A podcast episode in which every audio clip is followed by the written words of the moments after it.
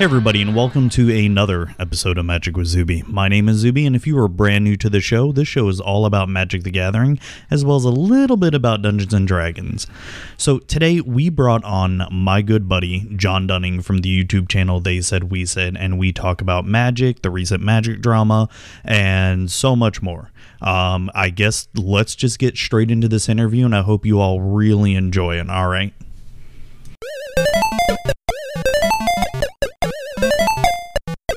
Man, I wish there were others who liked retro video games like me. Did I hear someone say retro video games? I heard it too, Matt. Well, if you're a fan of retro video games as well as gaming in general, you need to listen to the VCR Gaming Podcast. It's available on iTunes, Google Play, Stitcher, and TuneIn Radio. Oh God, my house!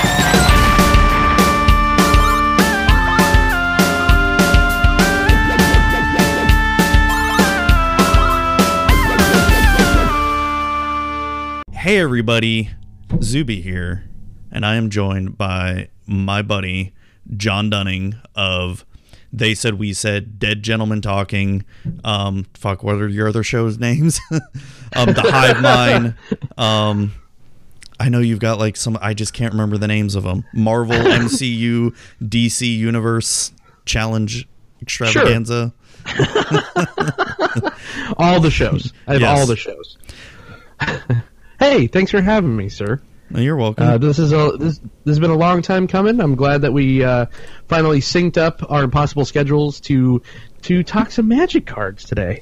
Not just Magic, but we're going to talk about you as well. Oh, ooh, I know. Right. It's I guess start off with because the audience is probably wondering, my ones of listeners are probably wondering who the hell is this guy. So start off with, who are you? So I am a normal schmuck. I've been playing Magic. If we, talking about Magic first, but I've been playing Magic probably since I was 12. I'm so much older than that now, so just do the math. Been playing since like Ice Age, and I played a lot. I did a lot of drafts and Modern and Standard. I ran the whole gambit, and then I'm just like, you know what? I started watching the YouTubes one day, and I'm like, I could do that. Started watching some deck techs. I'm like, okay, maybe I could do that too. So I decided to throw this all together. And I've always kind of been in the entertainment business. A little bit about myself is, all my background was in, doing acting. I was doing commercials, voiceovers. Really? Yeah. Yeah. I didn't know that about you. Funny story. My mother, God rest her soul, and if we don't, then she'll come and find me and kill me. So, hi Mom, wherever you are. But yeah, she was this crazy entrepreneur, and she started this like business empire from a karaoke machine. So I always joke that I'm starting a YouTube channel from basically nothing and no budget. She really did. We were in the middle of nowhere, Lancaster, California. It's the armpit of the West Coast. Yeah. And she decided to start an on-hold message company. So she recorded herself talking with some stolen music in the background, and she sold it to doctors' offices. I mean, that is a legitimate business. I mean, besides the stealing the music part, I mean, right. that there's surprising. I'm in healthcare, and when dealing with phone systems, you'd be surprised at how much money those on-hold messages and music costs. It's insane. You wouldn't think anything of it, but it costs a lot. It was crazy. And then next thing we know, we're moving to Vegas back in 1995, and she's the voice of Holiday Inn Boardwalk and all the dentist's office, all these different businesses and places, and I'm the voice of Fabulous Freddy's car washes, and she was even the voice of like Cheetah's Gentleman's Review. If you want some therapy, have your mom be the voice of a strip club, or walk in on that shit at 2 in the morning. Of her recording that in a negligee. Oh my God, not enough drinks in the world, sir. Wow, that's crazy. That's pretty interesting though. Yeah, I mean. I thought this was a therapy session. What is this? What are we doing? No, it's all right. No, we can talk more about it. I mean, no, because when you think about it, yes, someone's got to do that job, and just happened to be your mom. Just happened to be my mom. So a long, horrible, long-winded way that no one asked to hear.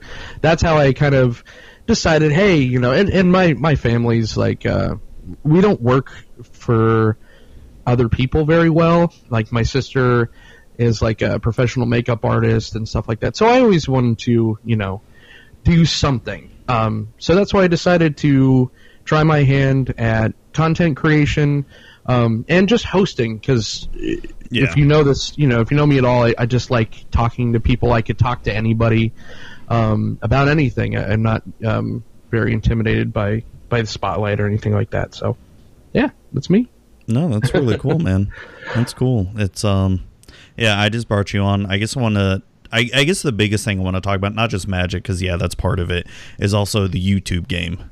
And you know, you and I. I mean, I try. I don't focus much on YouTube.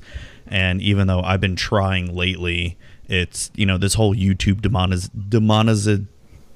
Exactly. Demonetization, whatever the fuck. Demonization. Yes, demonization. I mean, I know you were pretty pissed off about it, and rightly so when it first got announced. And it's, sure, yeah, you know, that fucking YouTube game. It's hard, bro. It's really hard, because I have before doing this podcast, and you know, I've tried my hand at, dude, I've been making videos since I was a kid. I remember when we got our first camcorder, and I would go in my backyard, make weather report videos, like nice. Pretend to be like a news station or some shit. And, and then make all these plays and TV shows with all my action figures and stuff. I'm sure my mom still has them somewhere to fucking embarrass me. It's blackmail fuel right there. And, but no, I'd always been interested in making videos. And I remember when YouTube first came out, like back in 2005, and I uploaded it. I mean, you can look at my YouTube channel now and like look through the oldest videos. A lot of those videos. Oh, I have, sir.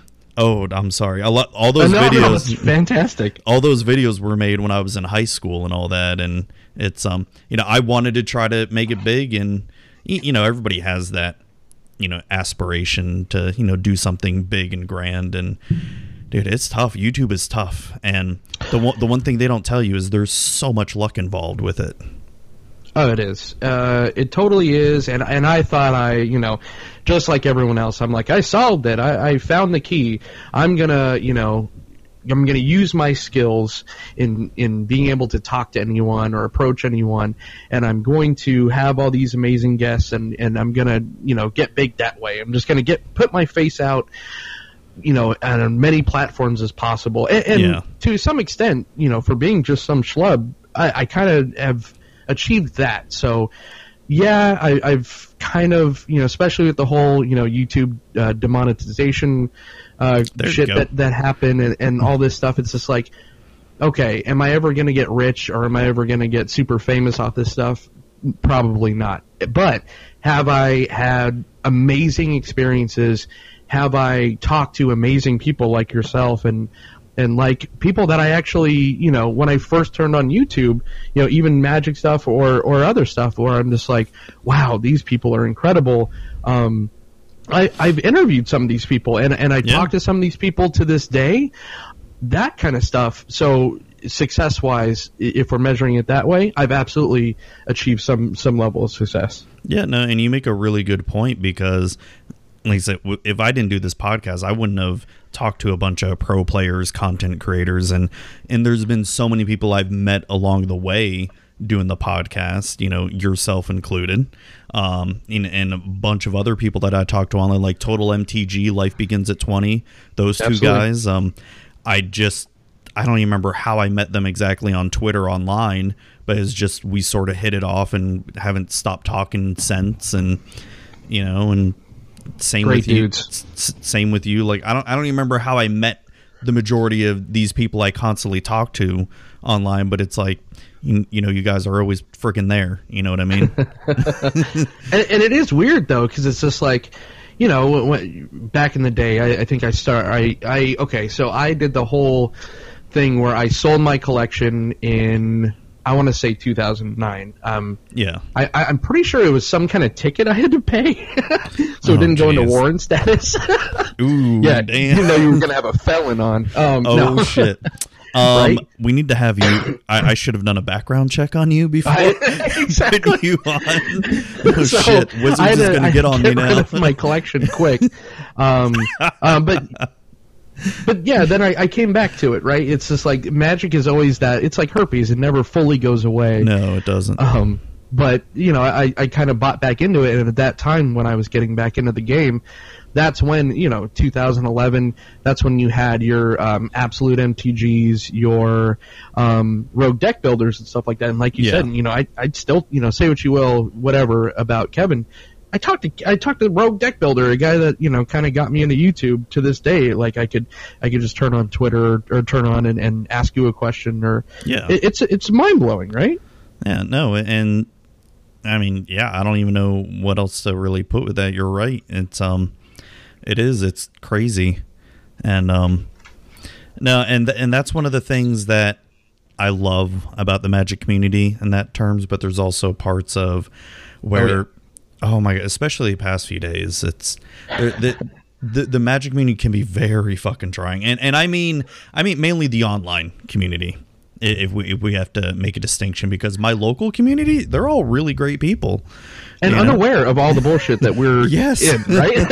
Yeah, I mean, they know I do this podcast crap and all this stuff, but it's when they see that, and don't get me wrong, I love the Magic community, but especially what's been going on lately, and hell, we could even go back to starting with the whole thing, Christine Sprankle.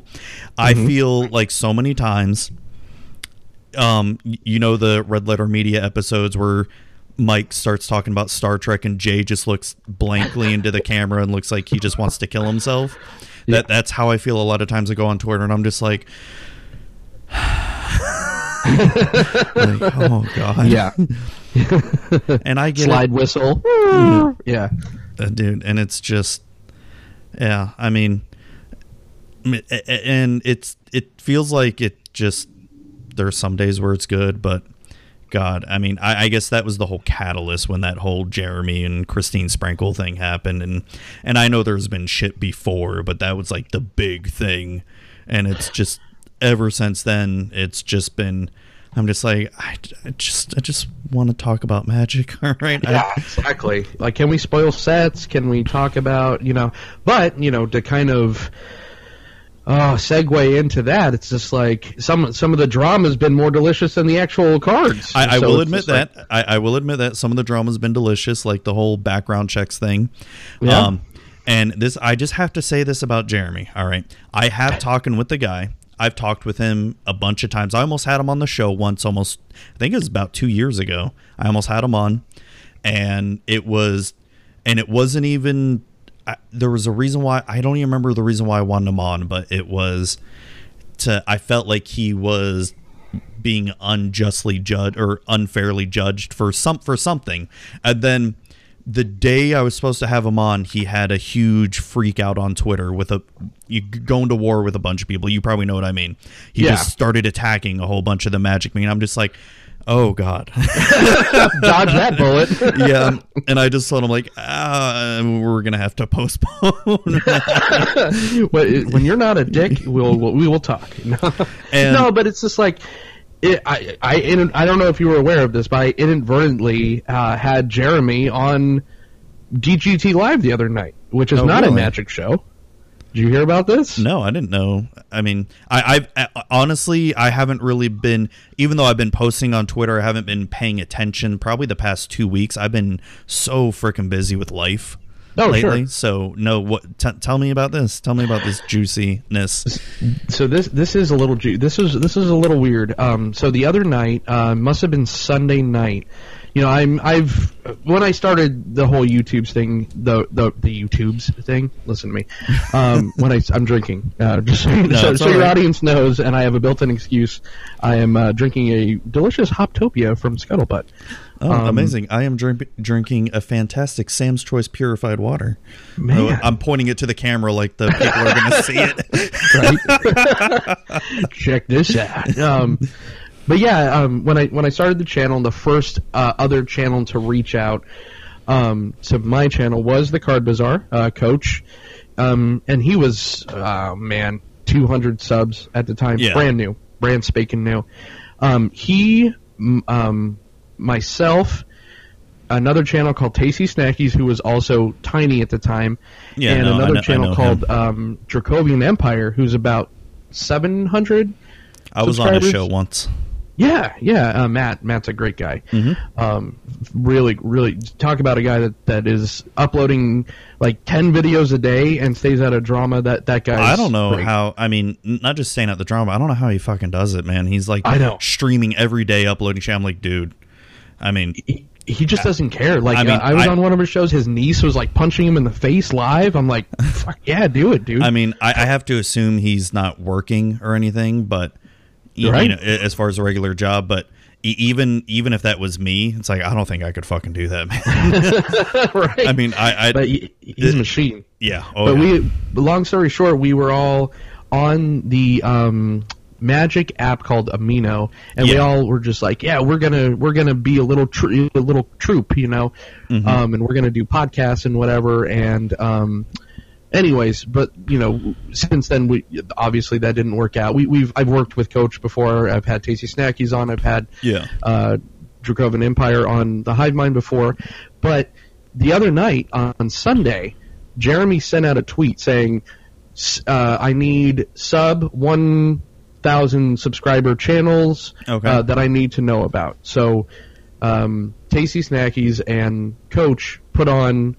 Mine. They linked my channel to Jeremy, because you know I don't talk to Jeremy. I've actually even had little back and forth with him in comment sections and whatnot. And next thing I know, we're doing a Walking Dead show on Monday. I have my friend Tyler and 3 other people from Rad Entertainment on. We have a full panel. Out of nowhere, it's just like we get blasted, and Tyler's just like, dude. You just went up like 100 subscribers, and there's like 50 people in your chat. Oh shit! And I'm like, awesome. What? So I guess he was going from channel to channel for all these people that were mentioned, and he was just mobbing them. And he actually recorded it live. I went on there, and he video captured everything. Yeah. And there's me talking on Unsleeved Media, the last place I thought I would ever be. Yeah. So it was just really bizarre. You know, I've lost half of those subs. Oh, it was of course, just yeah. It's like, oh, this guy's a blah blah blah, you know, whatever. But hey, I'm thankful and grateful for whatever I maintain from it. But yeah, that was the weird, juicy, you know, John and Unsleeved Media story. That is pretty cool though. But no, and I just felt like I had to say this because, you know, I recently had the professor on and we touched briefly on the background checks, and he sort of agreed that it does need to be done. And I just got to give this props to Jeremy for at least bringing it up, because no one did. And I didn't even know that none of that happened. And I do agree that Wizards went about it the completely wrong way. They did the corporate thing. And I understand there's a whole bunch of other bullshit involved with them and the judges and... You know, and it's just such a weird dichotomy that they consider them volunteers, but you need them to run any kind of sanction events, but they treat them like complete assholes. Right, exactly. And but anyways, besides that, so, and I remember following the whole thing with Jeremy, and like, while he didn't go about it the best way, you know, he was really aggressive about it. It was at least shining a light on a problem that, I mean, I didn't know it had, and I'm sure a lot of people didn't know that there was a problem with that. And sure. And but then it's like, oh hey, Jeremy's doing good, and then he just starts attacking people again. I'm just like, bro.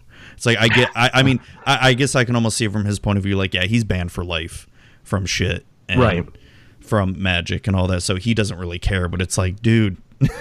Yeah, exactly. It's face-palming, it's cringy. At this point, I think, you know, he wants to, he has a following. There is a Unsleeved Media following for sure, a type, and it's just like, he, I think, is catering to that to keep his, you know, whether that's the real him or not, he has become this kind of persona and this kind of sigil, I guess, for lack of a better. He's kind of an icon for this kind of thing, whether that be, you know, if I find it personally annoying or not, it is what it is.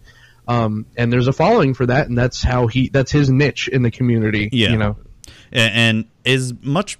And like I said, I don't agree with a lot of stuff he does and the way he goes about it. But I will say this for the guy, though, and I have to appreciate this. Regardless, you hate him, like him. And I'm sure the ones of listeners I have right now are be like, oh, you're talking about Jeremy? Blah, you know, and I will have to give this to Jeremy 100%. If you DM him just for anything, he will respond. And I have talked to him ever since I wanted to try to get him on the show. There have been a few periodic moments where I've just reached out to him just to talk about whatever the hell it was. Sure. I don't even remember. I'd have to look up the messages, and he will genuinely reply and, you know, give, you know, actual responses and not just, you know, one word things. And I'm not saying that other content creators out there don't do that or anything, but, you know, he can be very nice, but his personality can be very abrasive and all that, and it's just, I don't know.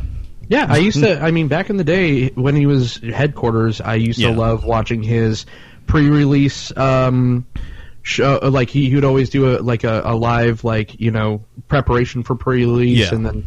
And those were good, and his pack openings were good. So when he was doing Magic content, I was actually, you know, I was definitely a subscriber and a fan and all that, and then it turned to something else. But that happened to so many different channels, and, you know, after this civil war that just happened, and, you know, that started, what, in November, December, it's really a fractured, different kind of thing now. It is, and it's weird also, too, because it's, when you think about it, the Twitter community of Magic is so small compared to what, you know, we'll pull in YouTube or Reddit or anything like that. And it's just such a small, very weird echo chamber on whoever side of the quote unquote war you want to follow or believe in. It's an amazing echo chamber. Because trust me, I've dived into the drama, and I'm sure you have too, and you're just like wondering, holy fuck, some of these people. And it's just, there's so many times I want to fucking say something, but I'm like, you know what, I don't have 5 hours to spend on Twitter today. No, it's I don't even know where to go with it, man, because it's crazy. But yeah, there's this whole distinct, you know, factions. You know, you got the, I hate to even give it size, but you got Unsleeved, well, I guess Rogue Deck Builder is a part of it, Cybin Lore now apparently, and Tasty, and whoever the hell, I don't even know who else. And then you got the quote unquote other side of the wars, like Professor, Jimmy Wong, and, you know, whoever the hell else. Jimmy Wong has just become like this figurehead now. Like, he, like you said, he is just the opposite of the Jeremy now. I think even more, like, you could tell that Brian, you know, Professor's just like, I'm kind of done with this shit too. You don't really see him engaging as much. But Jimmy Wong is, woo, No, and Brian, the Professor, he's, and I don't blame him, man. He's got a freaking business to run, you know, and that's his YouTube channel where he, you know, he may, you know, reply to certain tweets that, you know, could be quote unquote controversial or whatever, but, or retweet stuff. But for the most part, I know he's just very focused and dedicated on his videos and shit. He's just more like, you know, you kids go run along and play. He's a big drinker too. I think he and I would get along pretty well. He's always tweeting about whatever bourbon or whiskey he's drinking. Yeah. Like, yeah, man, get some. I'm not much of a drinker at all. It's very rare for me to drink. I've got 2 beers sitting in my fridge that I've had since Christmas, I think. Nice. That someone gave me. There were some. Fuck, I think they're from like they're imported beers, but I think they're like from Germany or Austria or some shit. I don't fucking know. Well, whenever we meet in person, man, it's on. Yeah, but you're so far away, though. Well, I will show up to your door. No, it's not even like I don't like drink to get drunk or anything. I just enjoy. Yeah. I don't know. It's just always been a part of. You know, it's part of my day job. I'm an alcohol buyer by day. Yeah. And it's just, yeah, I don't know. I enjoy, especially up here, man. Pacific Northwest has the best, like, everything's from here. Like, when I lived in Vegas, everything's imported. Everything, you know, I was like, oh, I know the national brands and blah, blah, blah. And I got here, I didn't know shit because everything is, like, grown in our backyard. Like, as far as all the good breweries go, all the good wineries. Even the distilleries out here are just incredible. So it's hard not to be a lush up here. Cool. That's cool. Yeah.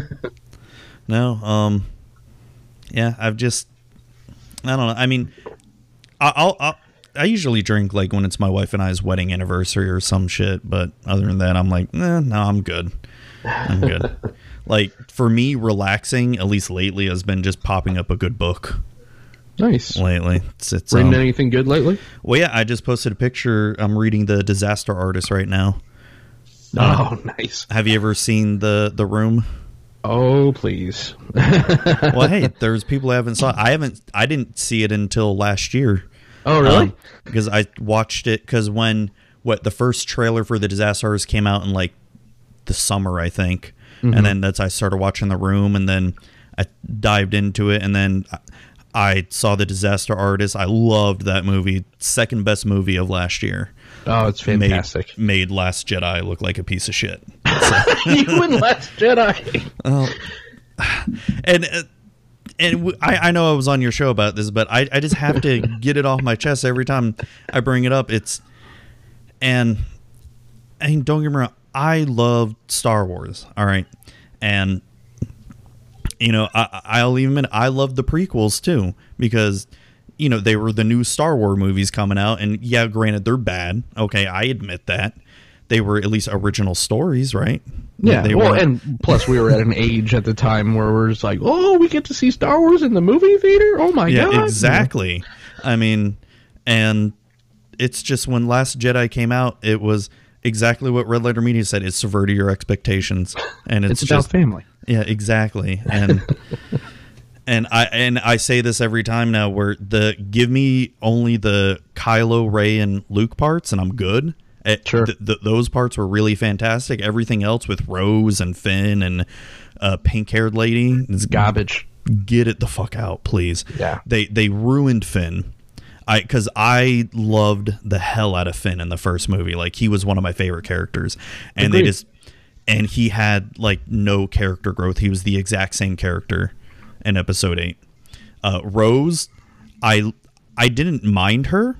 Like she was okay to me until that last fucking moment at the end where she went and saved Finn, and I'm just like, you fucking ruined it. I hate you. I hate you. You were fine. You were okay. I could even stomach the whole, you know, Canto bite. Yeah, I could even stomach the whole thing where it's like, this is why we do it. We free the animals or whatever, some shit. I'm like, I could even stomach that. I could get over that. But when she went to save Finn, I'm like, and she's like, we can't fight what we hate, but we got to protect what we love, or whatever the hell. Because of love. Because of love. Just, I wanted to kill myself. I'm like, no. And then one of the worst lines in the movie is what Poe says. It's like, we're the light of the flame of the hope that burns in the ever incandescent galaxy. And I'm like, right. Shut the fuck up. We're the new hope when the Empire Strikes Back. And yeah. Then there's a Return of the Jedi and a Phantom Menace will come. And you know, it's just like, dude, what? I can only handle so much talk about hope and light and darkness. I mean, If I really wanted a movie about hope, light, and darkness, I'll watch Lord of the Rings. You know, yeah. It's with Star Wars, I just want pew pews and lightsabers. I don't need this. You're not deep, all right. You're not a deep story, okay. We got Puppet Yoda though. Yeah, which was I was actually one of those like how Jay says, like, I clapped when I saw it. I was actually happy. You know, I was like, oh my God, it's Yoda. It's fucking awesome. I would have preferred Obi-Wan, but I'll take Yoda, you know? Yeah. Yeah. But anyways, getting off of Star Wars, I mean, we could talk all about fucking Star Wars or Star Trek. Oh yeah, that still needs to happen. Yeah. For sure. And you just need to watch Star Trek. I'm gonna watch. Well, you know, we have an ongoing theme on this show tonight is Red Letter Media. I watched that review of Star Trek Discovery, and it intrigued me. Now I kind of want to see it. Dude, I mean, Star Trek Discovery is not bad. It was enjoyable, but if you want the true Star Trek experience, do not start with that, honestly. Well, I mean, honestly, I started with the Abrams films, so I think I'm already screwed, right? I mean, the first Abrams film, just Star Trek, it was okay. Into Darkness should have never existed, and I hate J.J. Abrams for ever making that movie because it was a complete pile of shit. Sure. But Star Trek Beyond was that was a Star Trek movie. That was the closest to Star Trek it could have possibly been. I really liked the first movie. But I completely agree with you on the second one. It was bad. It was really bad. Yeah, I wish it never existed because I can't believe why did they bring back Khan? It's no. Bad J.J. Abrams. And they made him fucking white. That was the worst part. He's supposed to be Indian. They whitewashed him. And while I will say Ricardo Montalban, he's not Indian whatsoever. But in the lore of Star Trek, he's Indian. Why did they fucking make him white? It's almost as bad as Death Note. When they whitewashed Death Note. Oh, I haven't seen it. I've heard things though. You don't want to see, because now I'm also a fan of anime too. Like, I'm not as deep into anime as I was when I was a kid and all that, but you know, I'll still, if there's something that's really, really, really good out there, and it's just one of those, oh my God, you know, you must watch. So Death Note is one of those that's a really good anime. And then when they released that Netflix movie and they completely whitewashed it all and they completely just destroyed the story and made the main character a little whiny bitch, I watched it anyway because I'm like, it was bad. So Rich, going back to the Star Trek Discovery real quick, Rich Evans actually said the key words that made me interested in even watching it in the first place. Yeah. And that is, he said, it's space adventure show in the same vein as Farscape. And oh my God, I am a Farscape freaking I've never seen that yet. You haven't seen Farscape? Oh, it's so good. So then I'll watch Farscape, you watch all of Star Trek. That's not fair. You got 6 seasons. And you've got like 1,000 episodes. You got like 40, 60 years. Yeah. Oh my God. I mean, you can honestly skip the majority of the original series. There are a few episodes I'd recommend watching because they're just really good. Mm-hmm. But I mean, if you can get over campy 60s-ness, then you'd be fine. The animated series, you can skip that. I didn't even know there was one. Yeah, it had all the original actors from Star Trek in it. Oh man! And it's like the Star Wars Christmas special. Yeah. Well. Yeah, the Christmas special was worse than the animated series. Yeah, but and then Next Gen, you have to watch all of that. Same with Voyager and Deep Space Nine and Enterprise. Yeah, you could probably watch all of it except the very last episode. You're not missing much. The last episode of Enterprise was terrible. Yeah, and what they say the worst part of Discovery was the main character, Michael something. Michael Burnham. She and. And I can see where they're coming from. I mean, it's not that she's a bad character. It's just that she's an uninteresting character. Hmm. And she's one of those where, and I think they talk about it in that review too, that everyone else around her is more interesting, but she herself is kind of boring. Yeah. And well, she wasn't great on Walking Dead either. So when I saw, really, you didn't like her in Walking Dead? What's that? You didn't like her in Walking Dead? No, not so much. Sasha? I didn't mind her too much. I mean, well, she didn't have the weight of the show on her shoulders either. She was a B-list at best character. That is so true. She didn't have so much to do. It is true. So talking about Walking Dead here, just real quick. I know this is Magic with Zuby talking about Walking with Dead, but it's my show. I want to talk about what I want. And that's right. So, and we're on what, season 8 now? Unfortunately, dude. Okay, I could only stomach the first 2 episodes of season 8, and then when I almost quit watching after the first episode of season 8 when once again Negan got away, and I'm like, right. I was so angry because he should have died last season. Well, okay, so you're not familiar with the comics at all? No, I've never read them, so okay, I know nothing about them. So can I spoil, or can I say anything? Yeah. Spoil. I don't give a shit. I think I'm done with the show because after seeing those first 2 episodes, I'm like, I can't do this anymore. I followed these characters for I guess 7 seasons, right? And it feels like nothing is going to happen. Well, okay, so in the comic book, spoiler alert for everyone that reads or watches Walking Dead. I'll make sure to edit that part out. Right. In All Out War, Negan actually lives, and Negan is still alive in the comic book, which is a compelling story, which I like. But, however, I don't think that they're going to do that in the show. I think they're going to kill him because, A, Jeffrey Dean Morgan has just become too good for this show. And plus, he's not as well received as he is in the comic. In the comic, he's dropping an F-bomb every other word. It's completely uncensored. He's this whole other thing. They modeled him after actually Henry Rollins. In likeness and everything, and Jeffrey Dean Morgan just is a little small and a little, I don't know, just not a, he's too menacing where he needs to be a little bit lighter. Negan is a ton of fun in the comic. He is completely over the top. He's like a parody of a tough guy. Yeah. And they've taken all that joyfulness and jovialness out of Negan on the show. If you are going to quit the show, I completely understand why. Just watch episode 3. You will see the dumbest action scene. It is straight out of like old school, like Indiana Jones or like a Sam Raimi movie where they actually do like zoom cuts. I never laughed so hard as I did in the in the Walking Dead episode 3 season 8. It is fucking hilarious. You have to watch that, and then you could be done because you're right. It sucks. I mean, okay, well, I'm glad I'm not going crazy because, I mean, don't get me wrong. I love Jeffrey Dean Morgan as an actor. He is awesome as Negan, but I feel like, and like I said, I know nothing about the comics, but I just felt like he was starting to outlive his usefulness in the show. It felt like almost like Scooby-Doo.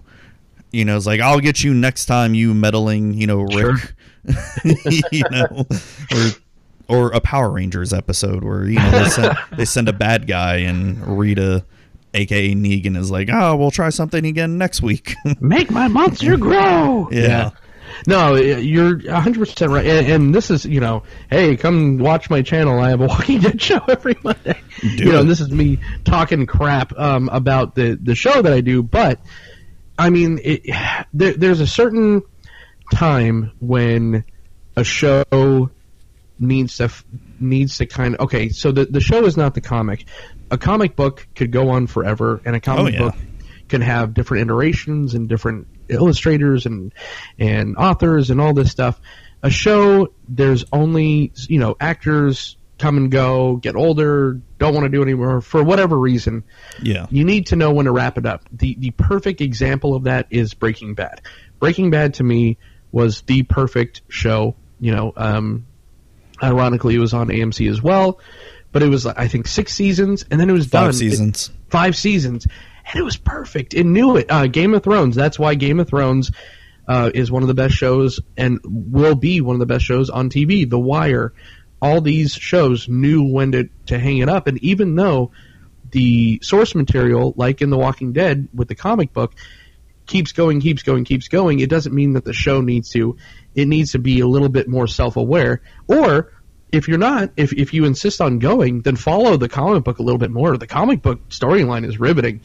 They've completely gone away. They've killed off characters. They've done this, that, or the other, where it's but only for the bad. It's like they're trying to screw it up and shoot themselves in the foot. Yeah. But they just won't let the dog die.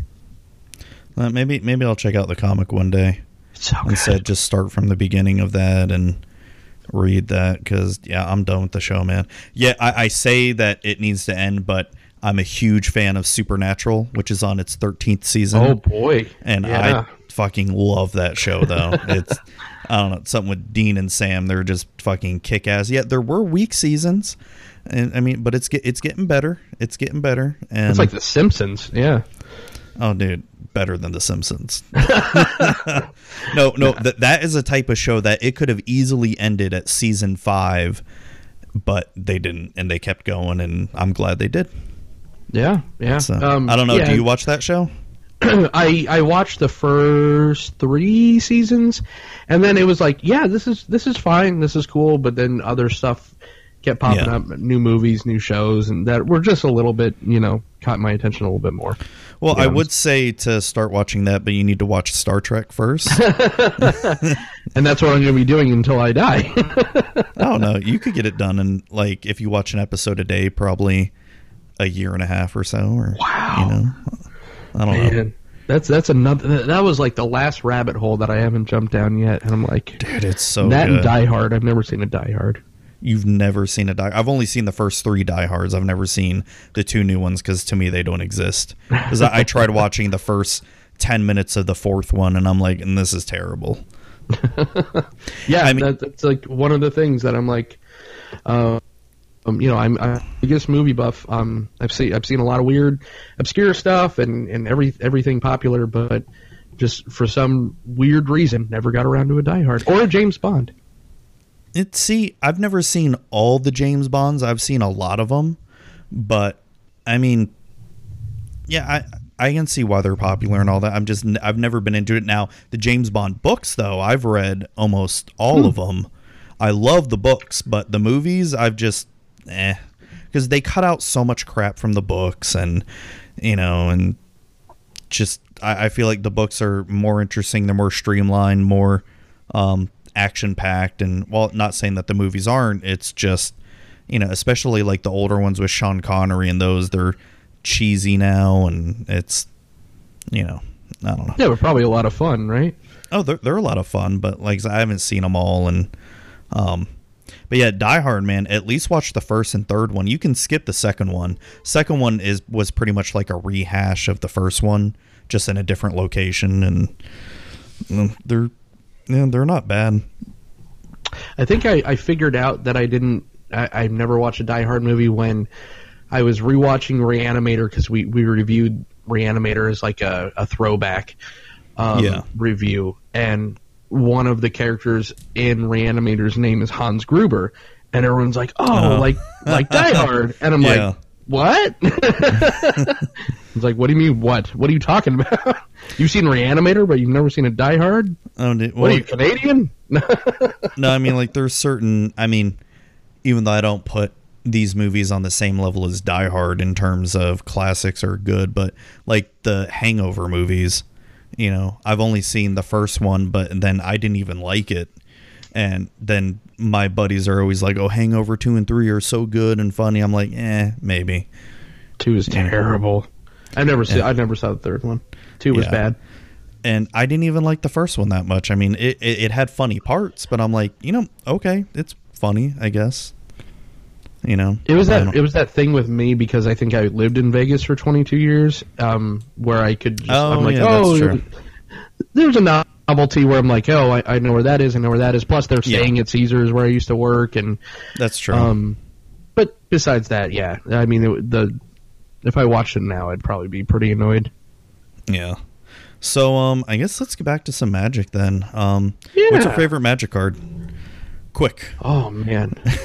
Pick one. Favorite Magic card. Okay. Island, go. Well, okay. So my Twitter handle's Orzabdun. And that's kind of for a reason. I do love the black and white spells quite a bit, and I think one of the cards that really got me into the card that got me into Commander, which turned out to be my favorite format, was Obsidian Ghost Council. Yeah. I loved that card, and you know I'm do not claim to be any kind of a professional anything as far as playing Magic. You are. Don't kid yourself. But that Ghost Dad, I mean I just hold a warm spot in my heart for that. But I also, I could think back to my first Magic tournament. Like I said, I was 12 years old. This was great. I was playing a mono black with Nether Shadows, Fallen Angels, and it was Buried Alive, Yawgmoth's Will. I'm an old fuck. Dark Rituals, stuff like that, Drain Lives. But basically, you would just kind of stay alive, and then you would kind of combo out, because back in the day, black had the best mana ramp, even better than green. It had Dark Ritual and Bubbling Muck. Bubbling Muck was a 1 black sorcery that every time that you tapped a swamp, you would put 2 black mana into your mana pool. So you would just, the nut draw would be like ritual, Bubbling Muck or whatever, and then you would get out a Fallen Angel, which, for all you old guys, you remember her. For all you millennials, not so much. She's a 3/3 flyer. Wow. For 5. Oh yeah. And then you sacrifice a creature, she gets +2/+1 until end of turn, or +2/+2. I don't remember. Oh, so you played around Urza's then? Oh yeah. I opened. I was at pre-release for Tempest. Oh damn! Yeah, because I started at Urza Saga. That's when I first started. I love that set so much. But yeah, I spiked my my first tournament. I beat an Urna Gennam deck.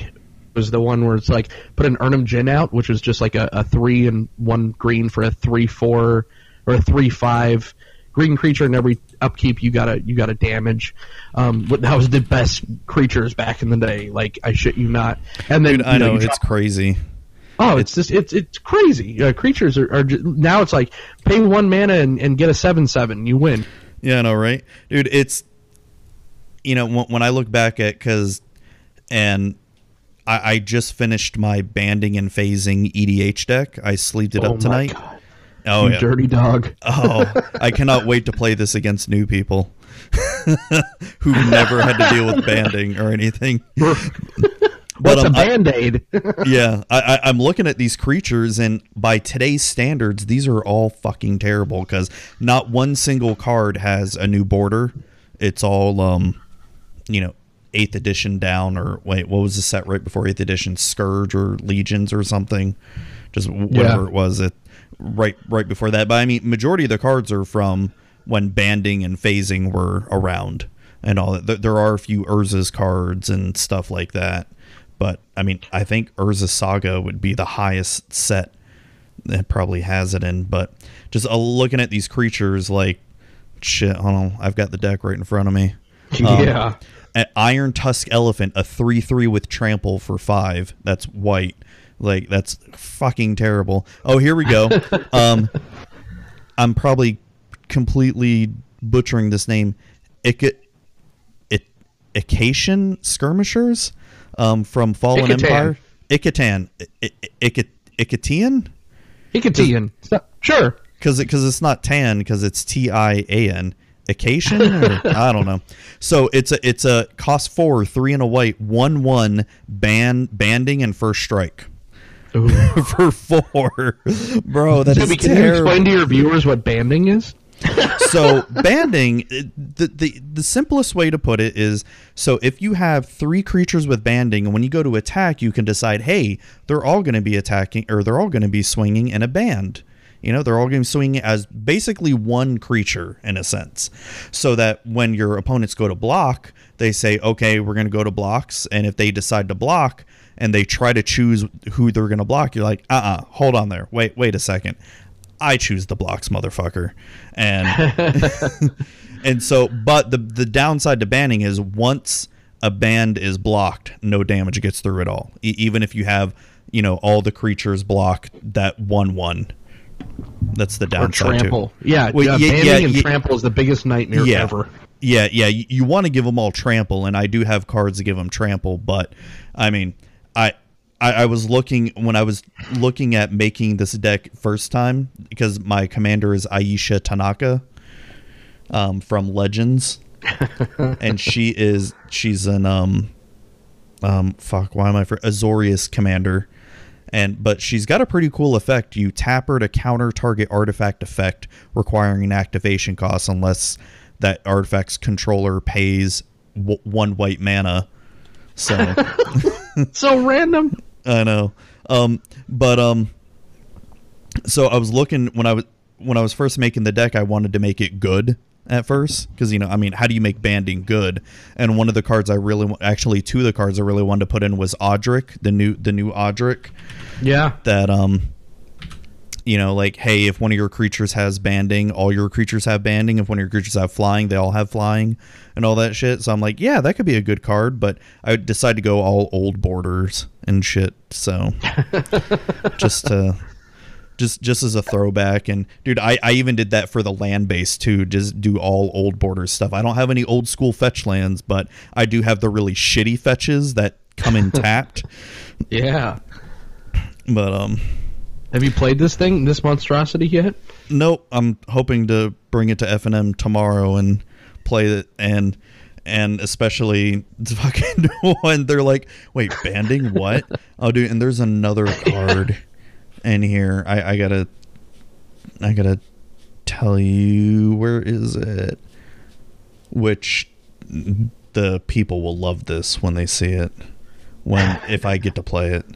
Hold on, where is it? This makes for some interesting audio here as I go through my deck here. In the meantime, folks, I'm doing an interpretive dance. Oh, you can't see it? Oh my god.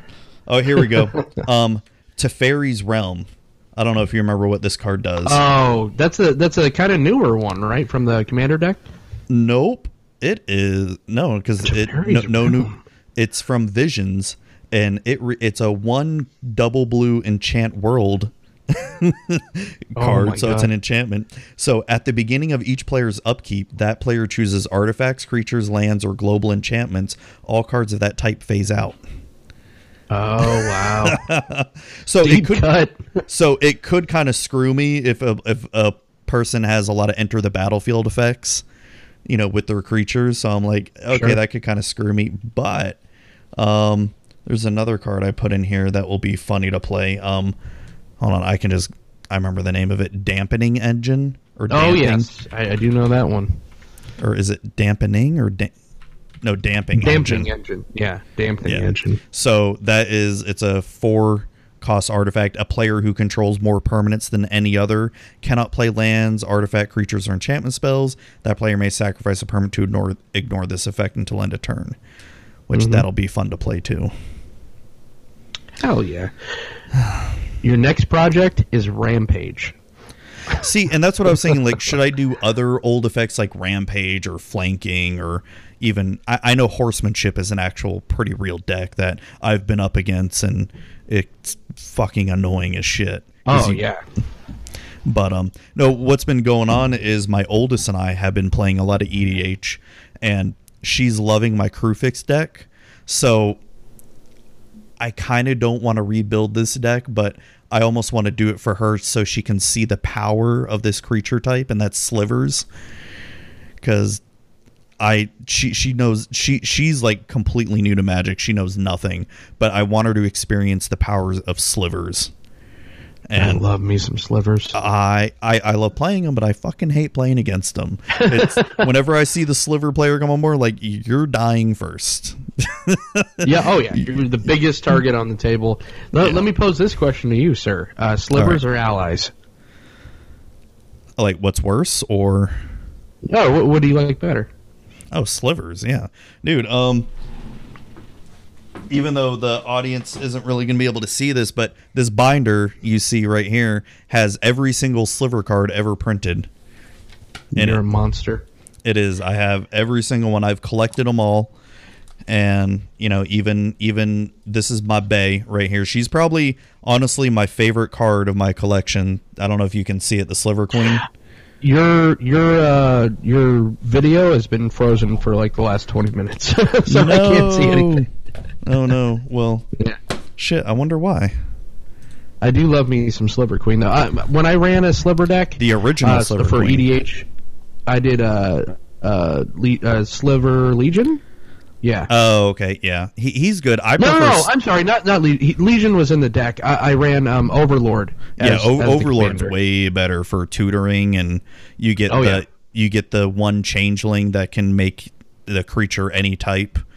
And, yeah. And then you can also have the the Hive Stone, which makes all your creatures you control slivers. So that way, when you control that creature, it's a permanent sliver. So, so great! I love so, and that was when I loved the story. You know, I just had name dropping. I just had Sybin on my comeback episode of The Hive Mind, and we were talking story a little bit, but just I missed the story, like the Weatherlight Saga, with the introductions of the slivers and everything. They fucked them up later, in M14. But yeah, I'm trying to forget that, but. I guess this talk about what's coming up is Dominaria, and are we going to see slivers? Are we going to see these nostalgic things? I don't think we're going to see slivers. I don't think we're going to see slivers for a while. If they are, they're going to be in a core set, and they're going to be so nerfed, or it's going to be the same. Oh, hey, all slivers get +1/+1. All slivers get death touch. The boring ones. I'll still collect them anyway because I'll have them because I need it. Because I collect all the slivers, but yeah, it's mechanically fine. Fix them, do what you did. But why did you have to turn them into the Predator? Yeah, that is true. Because I remember that was a big thing when M14 came out, where they changed the look of them, and I wasn't a fan. Yeah, I wasn't a fan, man. No, but I mean, as far as the story's concerned, and this is something I've talked about on the podcast before, and it's the story's been. I did enjoy the Ixalan storyline. Whatever they did differently, at least the quality of writing was a lot better. But previous with like Kaladesh, Innistrad, or Shadows over Innistrad, I should say, and even Amonkhet, and hell, even Battle for Zendikar, the quality of writing was all over the board. It was. Fucking terrible. It was bad. I mean, and what would drive me crazy was there'd be one really good chapter, like this is competently written, and then you'd go next week and it's written by a completely different author, and it's like they're writing like a teen schoolgirl in their live journal or some shit, and you're like, what the fuck is this? This is bad. And granted, I will say that the Magic writing team is up against a really hard wall because they're pushing out all these sets, right? These sets are coming out every 3 months, once a quarter. There's no real way for them to push out a decent story in that short a time. So what I have to assume is, and this is just me assuming because I don't know what it's like when developing these sets, at least when they start working on it, in terms of what they even know what they're going to do story-wise, how far ahead do they know what they're going to do for the story? Is it 6 months? Is it a year? When you're looking at any kind of competent writing, a year's not enough. I mean, especially for what they do, the short amount that they actually write, it's really not that much. It's not really a story, Yeah, 100%. And they even stated, I used to listen to Drive to Work, which is Mark Rosewater's podcast. When he would drive to work, it'd take him like 30 minutes or whatever every day, and he'd kind of say things and tell stories about sets and storylines and whatnot. And I think he even said that once. They figure out if it's a top-down or a mechanically driven set or whatever. That's when creative kind of tells, the story people, which are part of creative, but like the world building creative side, when to start writing. And so they already, I think that formula is broken. They need to, I think, plot it out a lot further, probably as far as they do sets or whatnot. And it does, and I think that's just the general feeling lately, like you said, with all the sets that have been released with the story mechanically. We have not seen this many bannings since, I mean, original Mirrodin block. It's unforgivable. It just feels so fast food and so rushed. And as far as storyline goes, I will agree with you, except that I thought Amonkhet was actually a pretty riveting story. I liked it. I like how dark they got. I'm like a big... The substance of the story was fine. It was the quality of the writing. Yeah, the quality is all over the board when you look at it, and it's frustrating as someone who I read a lot. Okay, I'm by no means a writer. I've tried to dabble in it. It's a lot harder than you think. Mm-hmm. But you know, I do notice good writing when I see it because I've read so much. You know, Twilight is a good example. I tried reading Twilight at one point. Dude, they are so poorly fucking written, at least that first book. And I'll even say the first Harry Potter book, as popular as it was, that's a poorly written book. But it's popular. Yep. And J.K. Rowling does get way better as she goes. But, I mean, that's neither here or there. But when you're looking at the quality of these stories, and you almost understand why the quality is so bad, because they have so little time, too, to even get these out, and it's a miracle that they do. I will say that Alison Lurs, one of the Magic writers, she's the best one that they have as far as the regular staff goes. Everyone else like pales in comparison to her. Yeah, and it's inconsistencies too, because it doesn't have a clear voice. Where it did, I think the last set it had a clear voice was during Theros block, and I think that was the last novel or Novelia that came out, and that was written by, oh god, I forgot her name. But I don't even remember. Return to Ravnica was all, yeah, Return to Ravnica was the guy. God, I'm drawing a blank on these names. But I thought Return to Ravnica up until we got to Dragon's Mage was actually fun. Just because the subject matter's fun, you know, like guilds and segregation and there's oppression and all stuff. It has all these cool baked-in themes, and then I mean even Return to Zendikar they had, or Battle for Zendikar they had. I like the Eldrazi. I'm like an Eldrazi apologist because I like the Lovecraftian themes. Yeah. But then they just completely shit the bed at the end of that storyline, and especially with Eldritch Moon. You not only ruined the most rich and oozing with flavor, plane that you have in Innistrad, but you made the biggest bad that you have, and you know, I'm sorry, but fuck Nicobolus. It's all about freaking Emrakul, and Emrakul elected, like that story wrapped up with Emrakul electing to go on a moon.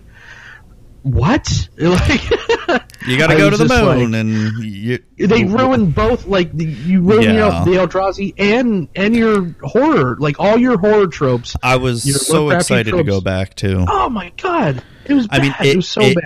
It was a fun set to draft. It was. I did enjoy drafting the set, but as far as like story wise goes, and I guess flavor wise too, it was just.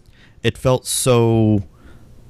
Like I guess the easiest way to put it is, all right, so Innistrad was like the rusty monkey bars we used to play with as kids, and we didn't care about danger, you know, because hey kids, here's your Snapcaster Mages, here's your Liliana the Veils and shit like that. And then Shadows over Innistrad was the Fisher Price. I mean, you go to those playgrounds nowadays where it's the fake mulch, they don't have any sand, and it's all the rubber grounds, and it's like here's the rubber monkey bars, it's all safe, it's really safe. That is the best analogy I've ever heard, but it's so apt. Oh my god! Yeah, totally. They didn't. That's what a lot of Magic feels like. But we had a banned card in Return to, or in Shadows over Innistrad. Well, yeah, that was Eldritch Moon with Emrakul. Yeah. Yeah, same block, but it's just like we didn't have anything banned in Innistrad. Like people played their Thragtusks and their Snapcasters and shit. I'm blanking on the 1/1 for 1 that flips into a 3/2 flyer. Oh, Delver. Delver, yeah, thank you. You know, all yeah, you made me stuff. Forget for a second. I'm like, wait, there's a 1/1 that flips into, and I play that fucking deck all the time.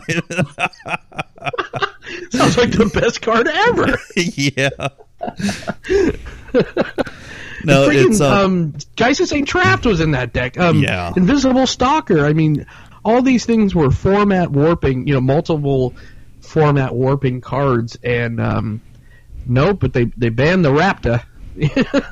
Yeah, and they freaking well, and yeah, granted they did ban Emrakul from that set, but that's because, you know, the whole standard philosophy at that time was, hey, we're not going to print any answers.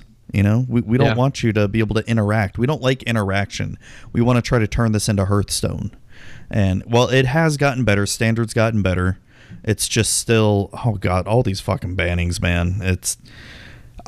It's so hard to want to put any kind of money into standard right now, because and even modern too. Yeah, they just unbanned Jace and Bloodbraid Elf and all that, but you know how many people are going to be fucked when they ban Jace again after Masters 25 comes up?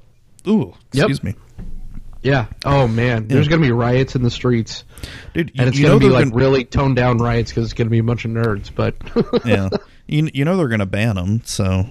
Oh, absolutely. Are you kidding me? Jace the Mind Sculptor was never legal in Modern, so this is his debut.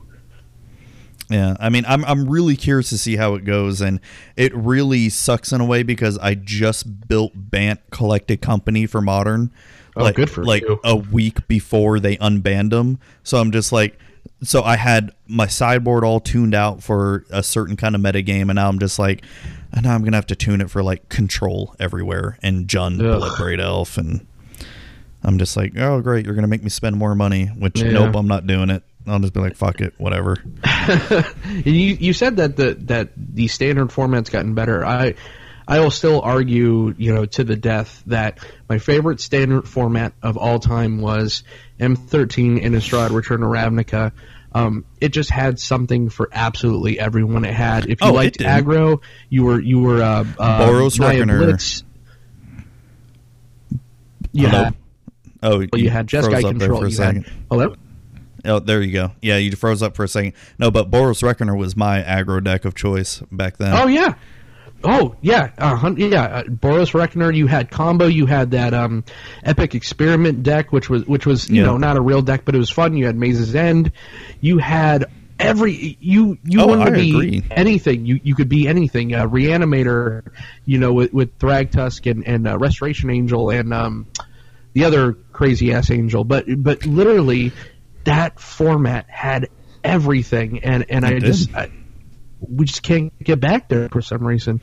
I mean, the only other standard that I could see even competes with that recently is Theros Khans was really fucking good too. I played a shit ton of that format, and I will agree. But I don't think it was as good. But yeah, it was a lot of fun.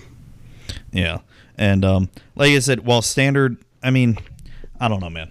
It's so frustrating where it's like. It's like standard's not in a bad place right now. It's decent.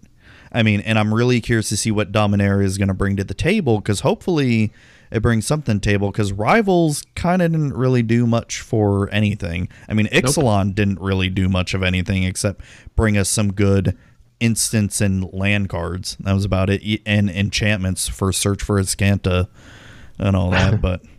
Other than that, you got Pirates of the Jurassic Park, though, you know. Yeah, and I got to say, the theme of Ixalan had me pretty excited. Like pirates and dinosaurs, oh my, that's awesome! But the execution was so bad. 100% agree. I mean, 100% agree. I cannot tell you how boring as a tribe pirates are. They're it's boring, you know. I mean, it feels so uninspiring. And I gotta say this for Wizards is lately their tribal cards have all really felt the same. Just change the name of the tribe. I don't know. Yep. I don't know if you know what I mean. It's and color shifted. Yeah. I look at these sets that are coming out, and yet there are good cards here and there, but it all just feels the same. And maybe because I'm getting too deep and invested in this shit, but like there's always going to be some rampant growth type card. There's always going to be some giant growth type card. There's always going to be some path to exile type card. You know, yeah, I mean, I could go on. Never as good as giant growth or path to exile or rampant growth, right? No, and it's just, I don't know. I'm getting old and I'm getting, cranky in my old age. I'm with you, man. Yeah, it's bad. Yeah, but I like we both stated already, I've never or haven't been this excited for an upcoming Magic set, especially one that I haven't seen any spoilers for. Like, I am super amped up and excited for Dominaria, because it's, it's going home, and I hope it's going back to being 12. All the feels, and I hope it has the heartstrings, and I hope fucking Teferi has phasing. I just oh man, give me all the things. Yeah, it's like I said, I'm kind of right there with you, but I'm also being kind of cautious about it. I'm hoping in my heart of hearts that it's good, but deep down I'm also thinking to myself, it's probably not going to be. I mean, there's going to be good cards, and it probably will be a fun set, but I think a lot of people have high expectations and we're going to be disappointed. But, I hope I'm completely wrong. I hope, like, hey, we're going to reprint Llanowar Elves. Hey, we're going to reprint Lightning Bolt. Hey, we're going to reprint, I don't know, Avacyn. No. Why not? Hey, we're going to reprint Sliver Queen. Hey, we're going to reprint... No. We're going to have Phyrexia come back. No. No. Yeah, it's going to be all like, nope, you ain't getting none of that shit. None of that shit. Yeah. No. We're going to give you... At this point, it's just like, do I don't care about winning Pro Tours or even competing. Oh, yeah. I mean, just give me a good aesthetic at this point, and I think I'll be happy. Let me ask you this. Talking about Pro Tour, do you think you could make the Pro Tour? Like, if you had the time and money wasn't an issue and all that, do you think you can make it? It's probably my hubris and the two scuttlebutts I just drank, but yeah. I actually, not to toot my own horn, but most of the tournaments I entered, I aced. I'm not like the greatest Magic player, but I am a pretty mistake-free Magic player. I will take the time and sort it out and think it out. If I had the time to even do anything, or like you said, the funds, I think I could have made some kind of career out of it. Okay. Yeah, I think I'm right there with you, where I think I have the aptitude and the ability to, but after reading and talking with pro players and all that shit, and reading and hearing what they go through, hell no. I mean, do I think I could make the Pro Tour once? Yeah, if I really tried and put my heart to it. But do you think would I ever want to be a professional Magic player? Hell no, dude. Right? No. Yeah, that dream definitely. I even if I could wave the magic wand now and do that, no, I wouldn't. But the question was, could I have?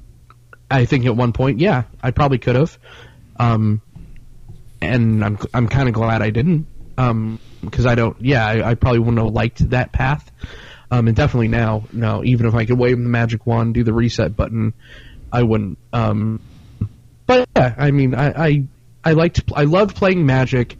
I was weird. I loved playing Magic. I liked winning at Magic. However, I also liked the stories that Magic creates. Yeah. So I was a moody Magic player. Like, if I was in the mindset to go play EDH, I am just down to have fun and lose my ass off or win my ass off and just have a blast. But if I'm going for Modern, or I'm going even for like a game day or something like that, I tend to be pretty intense, and I took it very seriously. So, yeah, I'm right there with you. I'm similar. Like when I go to play EDH, I don't give two shits. The only thing I ask for is I want to see some shenanigans. All right, I want to see some crazy shit happen. But no, I don't want to play against your stupid lockdown deck that no one can do anything. You know, exactly. I really hate those kind of people where it's like, hey, I'm going to go to this, you know, casual EDH group and just play my stupid lockdown deck that no one can play, and I'll just win. It's like, here's the hell of obedience. I'm like, nope, Scoop, I'm done with you. Yeah. Exactly. Yeah. Now, however, modern though, like I'm like, I played 8-Rack. I'm like, I want to piss people off. Yeah, and that kind of mindset, that's different for me, where if I'm going to play Modern, Legacy, or Standard or anything, it's I'm going to expect those kind of decks, you know, and you just have to deal with them accordingly. Competitively, are you more of a aggro player or control player? It depends on the format, really. Okay. Modern, definitely more control. I play Grixis Delver, but I play more of a control variation of it.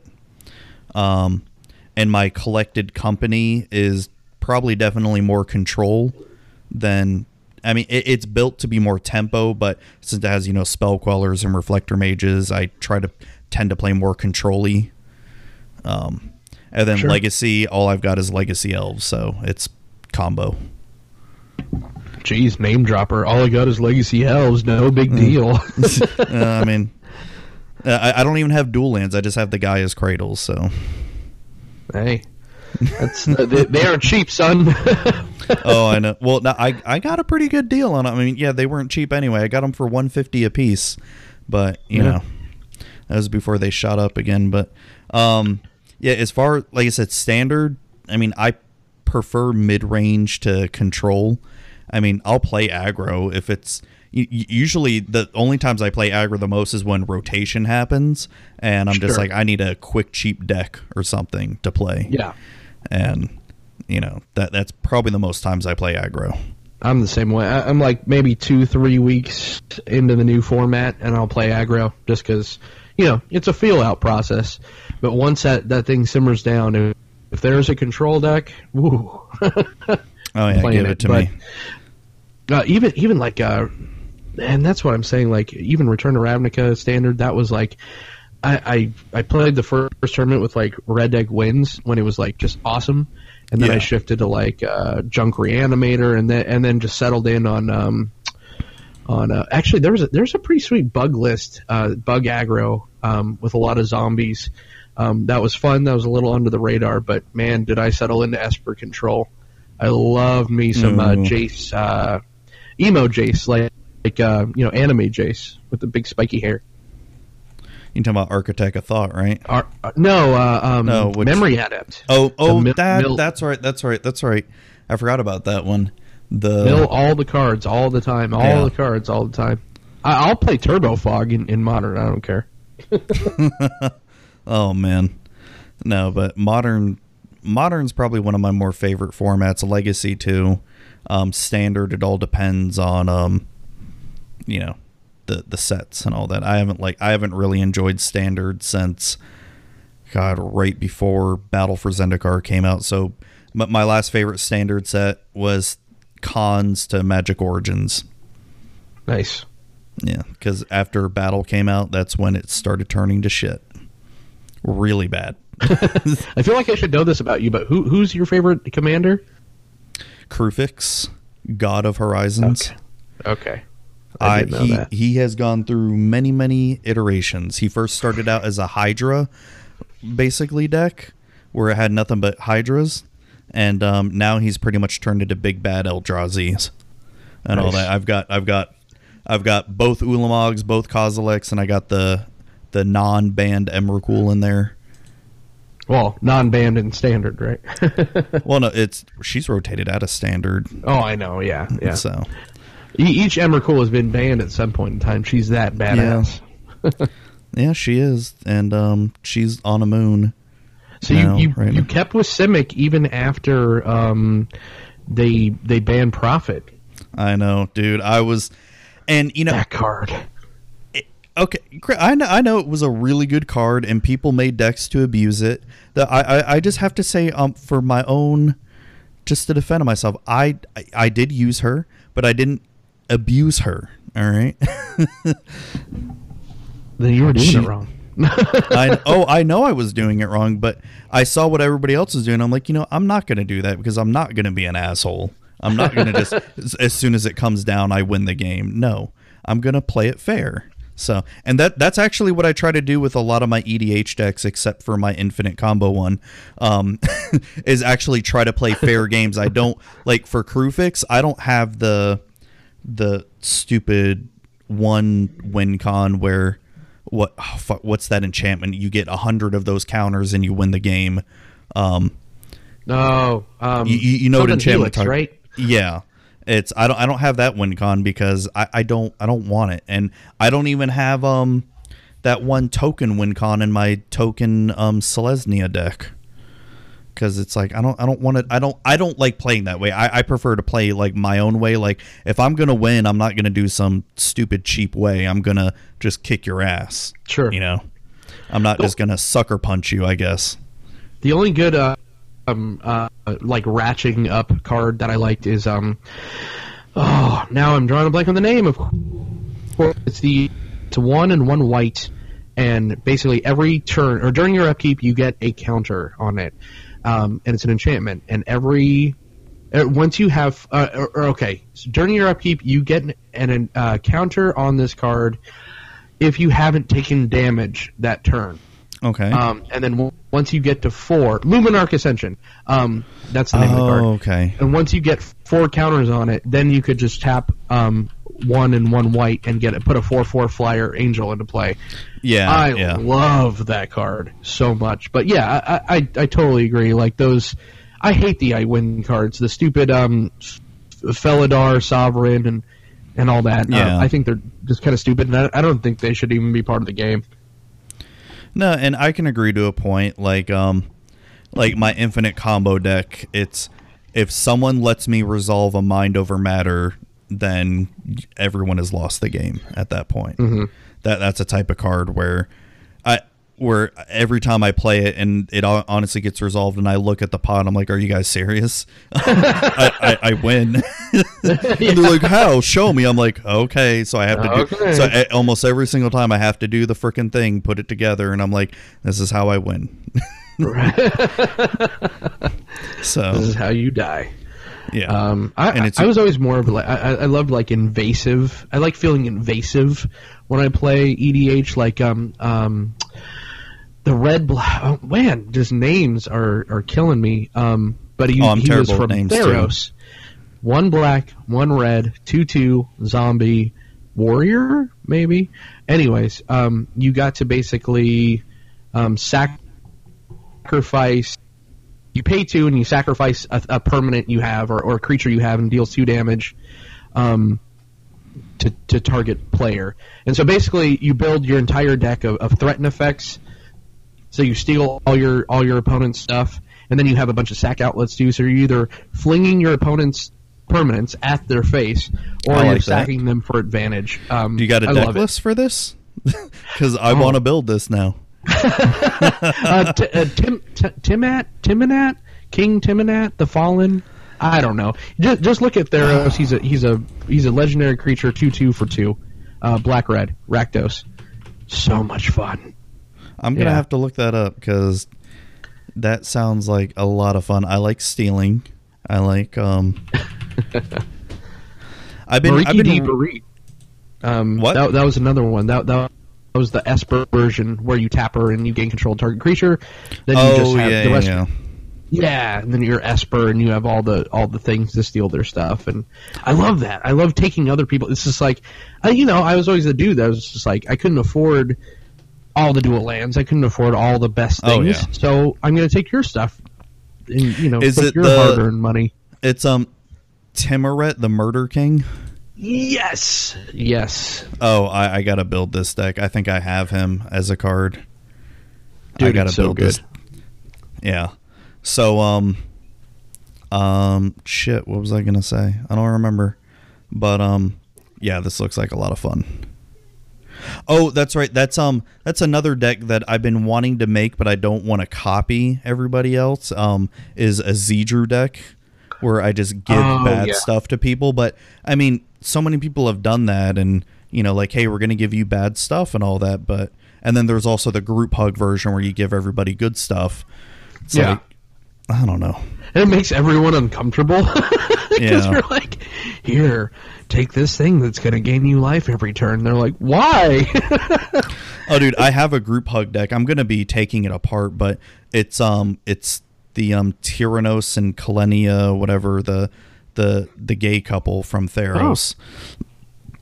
And it's basically, I have no win cons. The only thing I do is I build a pillow fort for myself, and I give everybody else like draw effects and play extra land effects. And I'm like, go have fun, children. Go have fun storming the castle. Right? Everyone's like, why? What are you gonna do? You're like, no, seriously, just have fun. Yeah, that's literally the whole deck, and it's really shitty. But people keep you around because you're helping everyone. Yeah, and then they just go kill me. You get to play EDH. Yeah. It's so much better that way than, like, you know, running like a Necrosar deck or something, right? You drop Necrosar, and everyone's just like, fuck this guy, you know, kill him. Oh, so, yeah, I've got one. Well, I've got one of those on MTGO, and I always wonder why people want to kill me so quickly. I'm just going to play a bunch of wheel effects. Come on, guys. So miserable. And then... I always wonder why people want to kill me after I drop Locust God too, and I play my Locust God deck. Right. Oh, dude. So what gets me frustrated, Magic Online, every single time I go to play Krufix, and my Krufix deck on Magic Online is nowhere near as good as my real deck. It's a really shitty budget. I probably spent like 5 tickets on it. And everybody always fucking comes after me when I play Krufix, like, no matter what. Even if I'm just sitting there just gaining land and playing a bunch of mana, and like, don't worry about my 70 mana that I have saved up. Just ignore it. Don't attack me. And then I drop Hydra Broodmaster, my favorite card of all time. Nice. In that deck. Nice. Yeah. Oh. Yeah, man. Well, I think we're going to have to end it here because it's getting a little late for me, and we've been talking for almost 90 minutes here. Jesus. Yeah, man. Well, I just want to thank you for coming on. Where can people find you? Oh, man. Well, first off, ladies and gentlemen, I mean, I'm on the Magic with Zuby show. That is not lost on me. I want to thank you for having me on as a guest. You know, like I said, usually I am the host, being super, you know, geeky and nerded out that I'm talking to these amazing folks, and you even... Yeah. Wanting to talk to me on your show, thank you. So everyone that's watching your show, keep watching the show and support however you can, because this guy is amazing. He's the real deal. Just awesome dude. But after you're done doing that, if you do want to come check me out, you could find me on the They Said We Said YouTube channel.